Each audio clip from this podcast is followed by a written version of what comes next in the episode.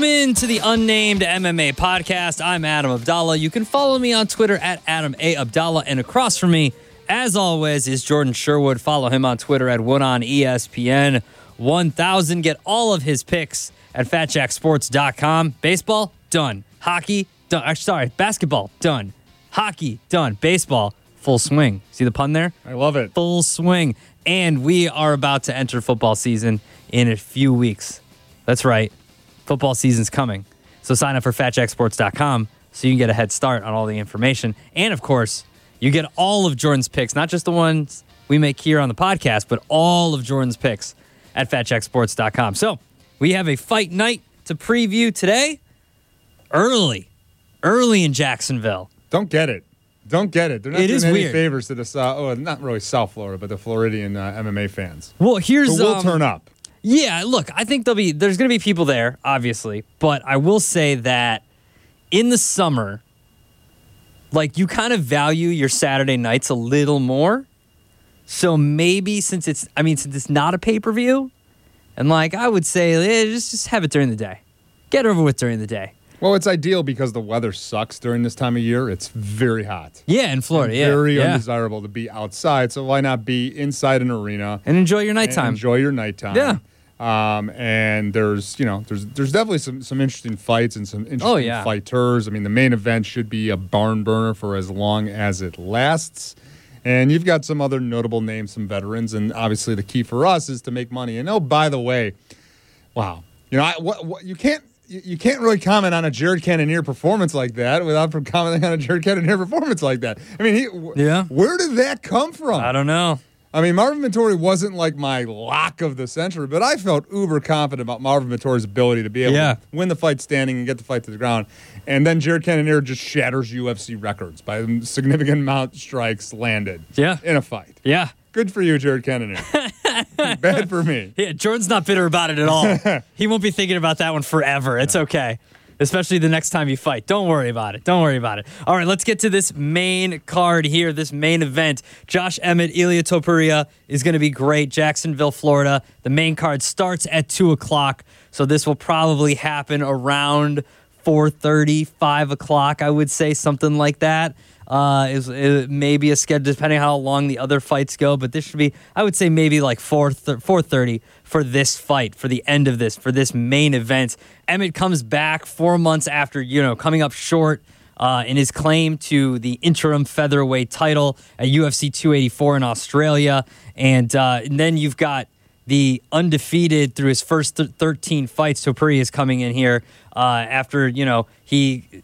has had back-to-back second-round finishes uh, in his last two fights. So this should be a very good fight between these two guys, like you said earlier, uh, for as long as it goes. It's one of those storylines where how good is Topuria? I mean, he's undefeated. Uh, he was very impressive against Bryce Mitchell, who mm-hmm. was also surging, and it was it was uber impressive that he got his, the, the win that he, the way that he did, being able to handle Bryce Mitchell on the ground. But four U F C appearances, or really five U F C appearances, but the last four for Topuria have all been finishes. Mm-hmm. Uh, he's got knockout power, pretty impressive for a guy that's really actually known for his submission skills.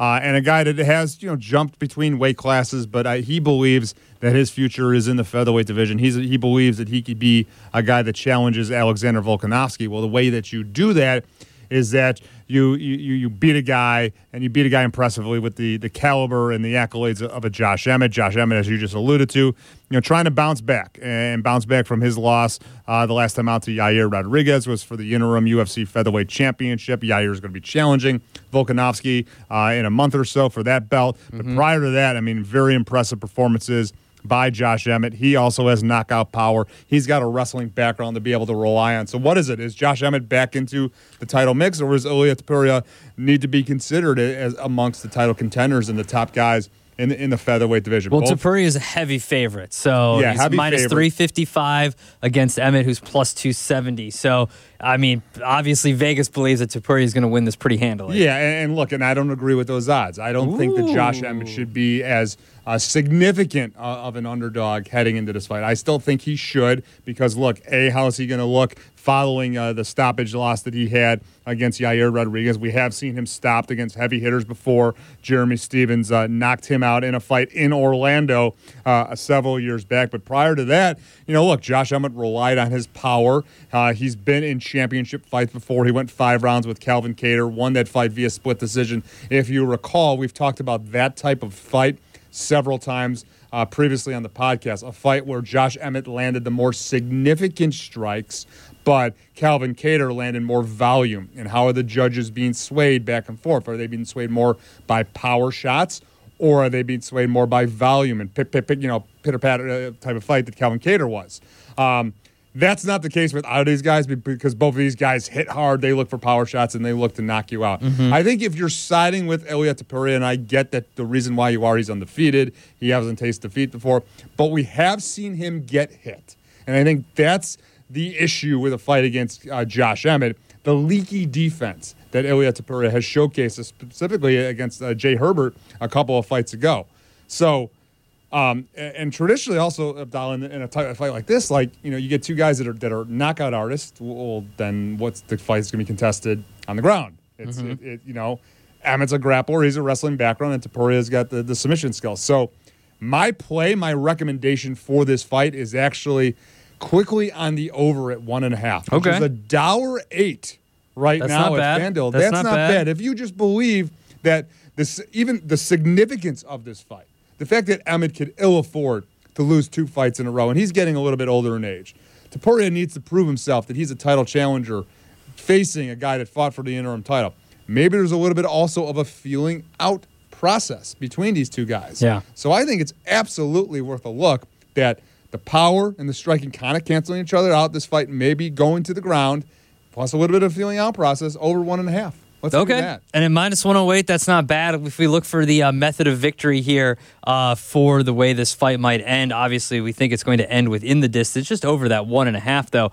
But uh, Topuria by submission is plus one sixty-five. Topuria by knockout is plus one seventy-five. Emmett by knockout is plus five hundred. Topuria by points is eight and a half to one. Emmett by points is nine to one, and then Emmett by submission is twenty-three to one, and uh, that's about it there. Yeah, I don't think we're going to see Emmett uh, go for any uh, flying uh, you know, triangle chokes. Or no. That's probably not going to be in the mix. I think if you're looking for a value proposition in a type of fight like this, for sure, I do believe that someone is getting knocked out. I don't think we're going to the judges' scorecard, so you could cancel out the decision props in that. Mm-hmm. I think a Topuria via knockout, uh, a Topuria via submission, or Emmett via knockout are probably the most likely plays. And obviously, as as you were listing them off, those are the most likely scenarios from a yeah. prop standpoint. I think you got to look at Topuria via knockout. I think, again, the guy's been falling in love with his hands. This is a fight that it probably will, you know, even though it, I'm alluding to the fact that it'll likely go to the ground, will be contested at some point in the feet. Josh Emmett's going to want to stand and bang and try and land a bomb, and, and he's going to be on the receiving end of Ilya Topuria. So, So if you need to play a prop, I'm not recommending it, but Topuria via knockout would be a small play. Okay, so Topuria via knockout there, and then also the over of one and a half at minus one oh eight, uh, which looks good. Those are good odds there, almost even money on that minus one oh eight. You wanted to also look at one of the prelims in this uh, U F C fight night that's taking place in Jacksonville, so that's going to be even earlier. This fight's going to be around uh, like one thirty p.m. most likely uh, on Saturday, and you've got Neil Magny going against Phil Rowe. Phil Rowe, the underdog here at plus one forty-four. Neil Magny, the, Ageless wonder. the favorite at minus one seventy-five. And just quickly, before you get into this, um, Vegas believes that Magny is going to win this by points at minus one ten for method of victory. So this one looks to go the distance, at least according to Vegas, that they think that this fight's going to go the distance, that Magny's going to win by points, which should make for a decent fight between these two. Yeah, I, I look, I love that. I love that strategy. I, I don't want to, you know, give out my pick right off the bat, but I love Magny via decision. Magny is not a guy that goes out uh, and, and submits guys and, or, or finishes them. He's a guy. Look, twenty-seven wins, sixteen of them have gone to the decision, and he has fought a who's who uh, of the welterweight division: Gilbert Burns, Shavkat Rakhmonov, Jeff Neal, Michael Chiesa, Robbie Lawler, The Leech, Santiago Ponzinibbio, Lorenz Larkin, Johnny Hendricks, R D A, Carlos Condit. The names go on and on. He's been in the U F C welterweight division forever. Uh, he's kind of that gatekeeper to the top fifteen, top ten. He's a very difficult guy to deal with because, A, his length, his height, his reach, and his cardio. And the fact, too, that he's a very tough out. I mean, you know, ten losses Uh, he's only been knocked out twice. He has been submitted a few times, but he's a tough guy to get out of there, uh, you know, from a loss standpoint. And the advantages that Phil Rowe has had most recently, again, in the welterweight division. And by the way, he did make weight. That was an issue for Phil Rowe. He had mm-hmm. missed weight in two of the last three times that he was victorious in the welterweight division. But he's also taken advantage of his height and his reach and his athleticism, which are virtually identical to that of Neil Magny. So it's not going to ha- he's not going to have the physical attributes that he typically has had in previous bouts in the welterweight division. And the one caveat about this, the one uh, question mark you have about Phil Rowe is that he has either had to come back in fights, he had to come back in the Nico Price fight most recently, or he has tired. His cardio is not up to snuff. Mm-hmm. That is a formula for disaster yeah. against a guy like Neil Magny. So for me, with those attributes, looking at just the physical, you know, similarities and mm-hmm. the cardio game, Neil Magny straight up on the money line, but also Neil Magny, how traditionally he wins fights okay. uh, on the points. I like that. Neil Magny by points, minus one ten, that's good. Neil Magny, you know, minus one seventy-five, that's not horrible um, uh, for those odds there, uh, especially for, but I would say Neil Magny by points because just traditionally, you know, he's not going to knock you out. He's not going to add that's going to take you down. I mean, Neil Magny by submission is twelve to one. Magny by knockout is seven to one. So when you're looking at just straight value, if he's going to win the fight at minus one seventy-five, minus one eighty, then just take Neil Magny by points at minus one ten. Get a little bit better value for and, yourself. And look, Neil Magny opened up as a one thirty-eight favorite, so money is coming in on Neil yeah. Magny. And mm-hmm. look, and I get the fact, too, why you would like Phil Rowe. I mean, Phil Rowe is, you know, as an underdog, he's an up-and-coming talent. Uh, he's got finishes in two of his last three bouts, so he's looked good.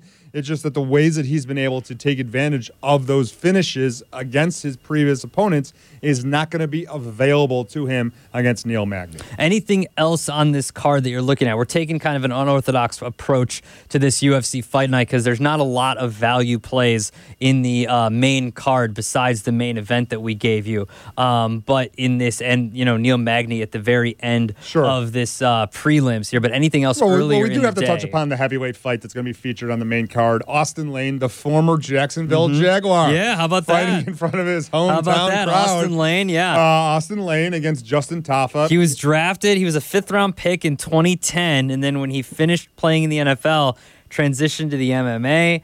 Uh, you know, he went through... Um, You know, obviously his going through the ranks and trying to get to this point. But, yeah, his, the big boys are going to be there, but this should be...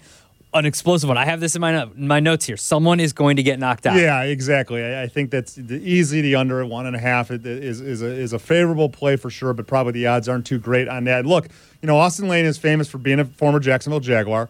He's he's famous for being knocked out by Greg Hardy on Dana White's Contender Series, mm-hmm. which was the uh, fight that Greg Hardy utilized to catapult himself into the U F C.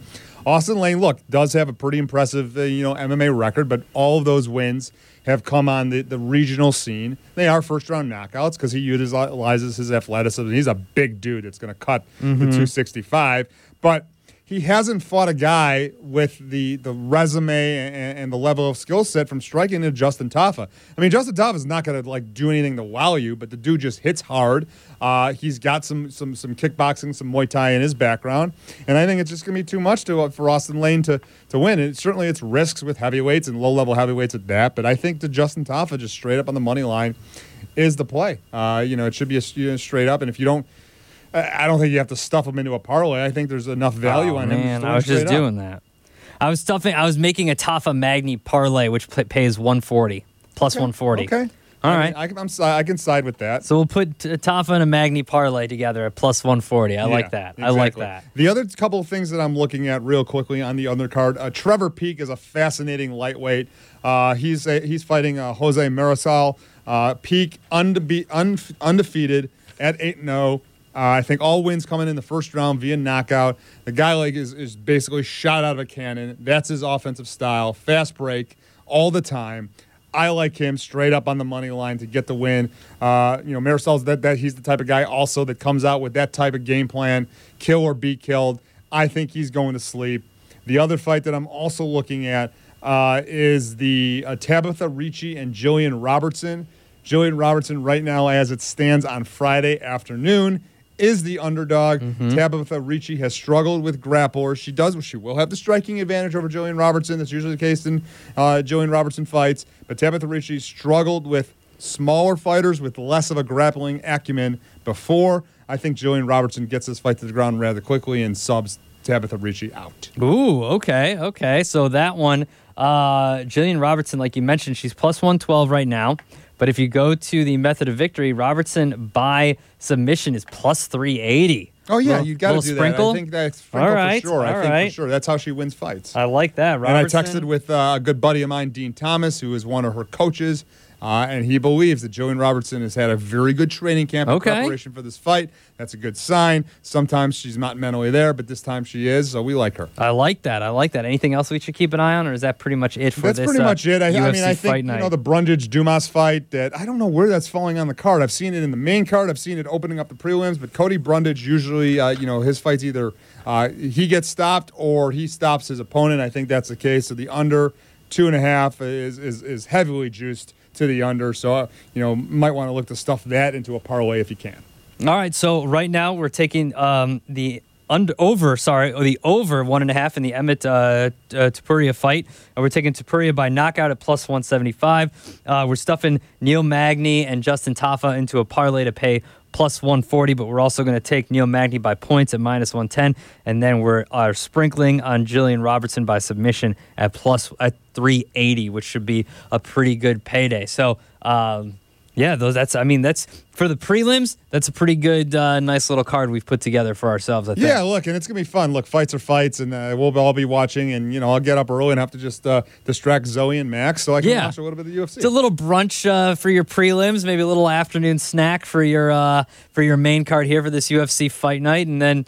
Uh, is the next one uh, next one a real time? Are they back in Vegas for the next one? So the next one is at the uh, Apex. At the Apex, uh, all right. So that's Strickland versus um, Magomedov, and uh, we've got uh, Grant Dawson's on that card, Max Griffin, the That'll Queen of Violence, or, uh, Ariane Lipsky, uh, Kevin Lee making his return. That'll be a good card. Uh, and then, oh, yeah, your favorite, Alexander Romanov and Blagoy Ivanov, a couple of heavyweight Russians. Oh, yeah, the big boys. I love it. I love it. He is Jordan Sherwood. Follow him on Twitter at Wood on E S P N one thousand. Get all of his picks at Fat Jack Sports dot com. I'm Adam Abdallah. You can follow me on Twitter at Adam A. Abdallah. We'll be back next week for another episode of the Unnamed M M A Podcast. Thanks for listening.